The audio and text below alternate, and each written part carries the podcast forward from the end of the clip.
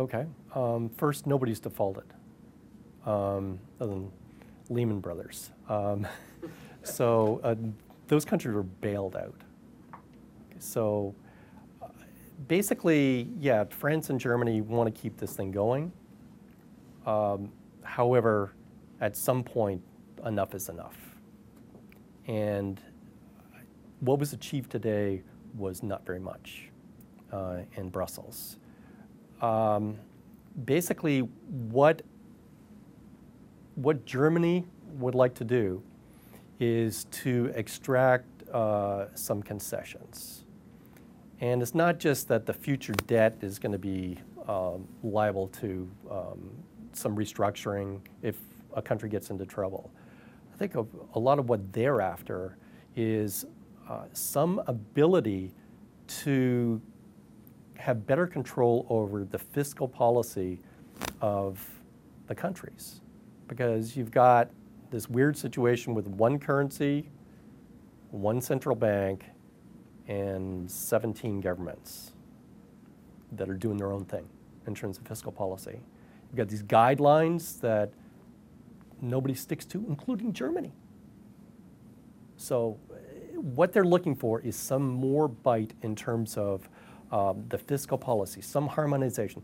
They've uh, basically agreed uh, today that they would go back to their uh, countries and come up with a list of things that could be harmonized. The main thing that Germany wants harmonized, uh, and a lot of countries in Europe, is the corporate tax rate. You think about it, right? The, Ireland's got this really low corporate tax rate. Firms locate in Ireland versus Germany because of that tax rate. Yet, Germany is paying to bail out Ireland. Doesn't seem fair. So, and Ireland very unwilling to change that because it's been very successful uh, for them.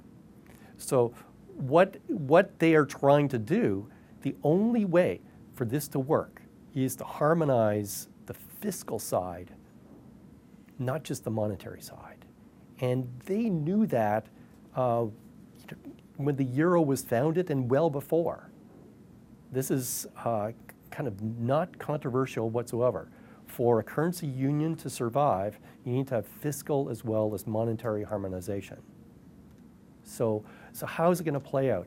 Uh, the fact that um, Greek debt has got a higher yield than Egypt, you have to look at the whole situation.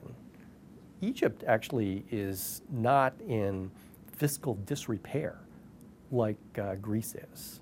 The actual amount of sovereign debt that it's got is pretty moderate, right? And they do have some natural resources.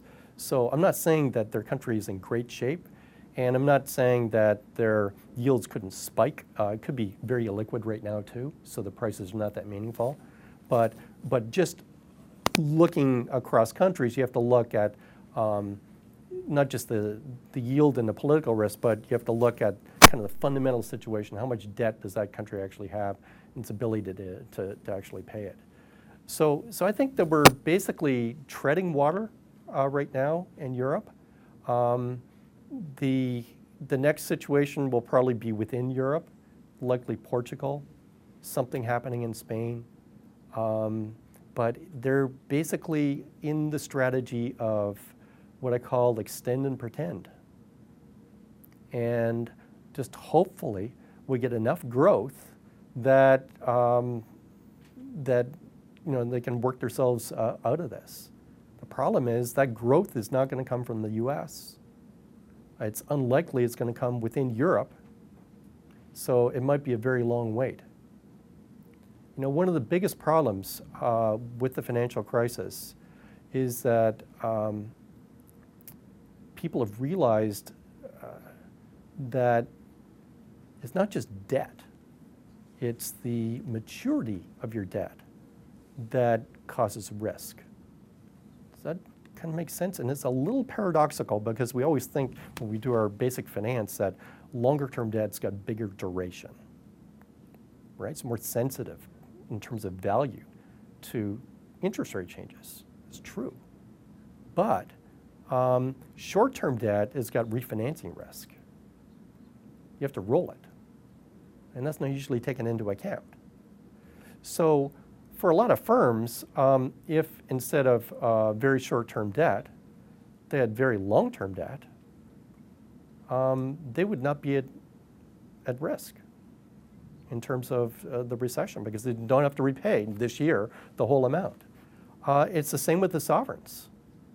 So uh, sovereigns uh, attracted to cheap short-term rates, loaded up on the short term, and then they face this massive refinancing risk. I thought it was very interesting that the uh, committee that advises the Treasury, um, which is made up of people from industry mainly, uh, recommended that the Treasury go to even longer term bonds. So forget the 30 year, let's go 40, 50, 100 years.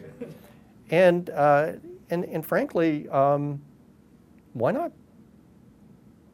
Why not? So uh, why not use the whole term structure? And if you think that, um,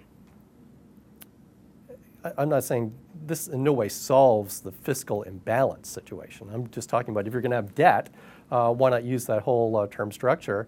And effectively, you uh, get rid of the kind of rollover risk. Going to the market. You go to the market once, you get that long-term debt, and then you don't have to worry about it for, for quite a while. So, so I think that we'll, we'll see um, so-called consol bonds uh, resurrected uh, and very long, long-term stuff as kind of finance this out. But again, that's just dealing with the debt um, by rearranging it rather than getting rid of it.